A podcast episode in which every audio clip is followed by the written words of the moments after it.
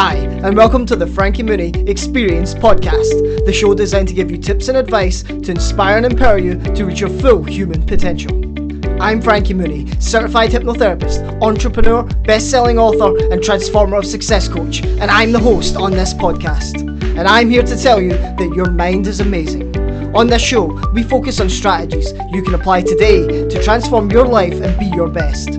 Thanks for spending your time and joining me. So now, let's get on with the show.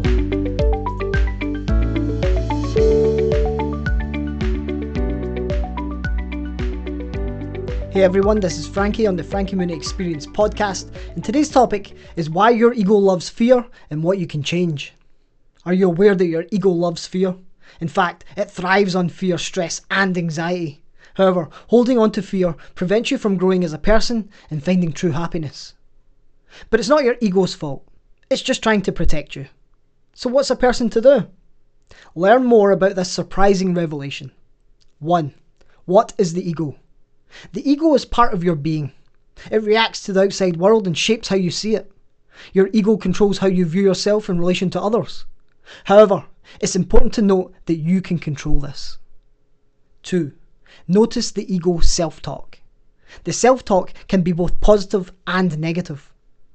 You may see the ego come through in statements such as, I'm not good enough, or smart enough.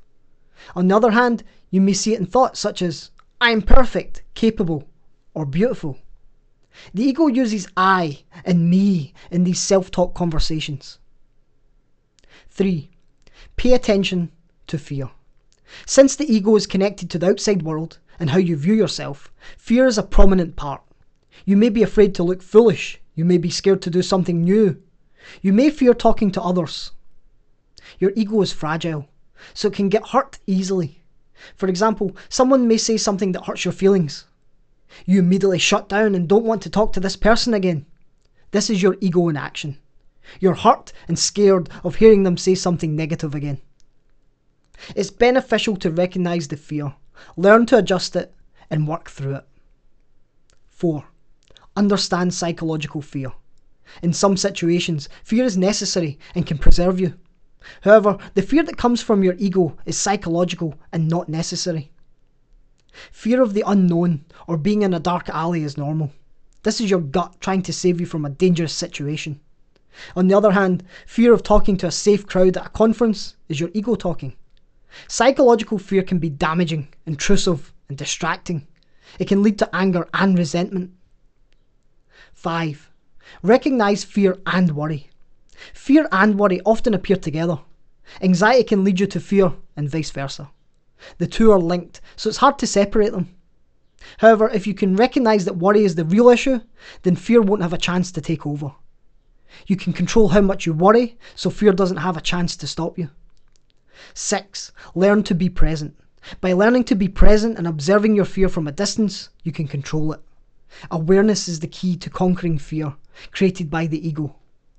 Once you're aware of how your ego is creating fear and anxiety, then you can observe it and learn to shape it. You have the power to stop the fear in your mind. It's important to remember that all the negative scenarios in your head don't have to happen in real life. They can stay as imaginary issues. They may never materialise or cause you heartache. Fear doesn't have to take over your life. You can learn to control it, and you can be happy. This is Frankie on the Frankie Mooney Experience podcast. Thanks for tuning in today, and I look forward to speaking to you again soon. Take care.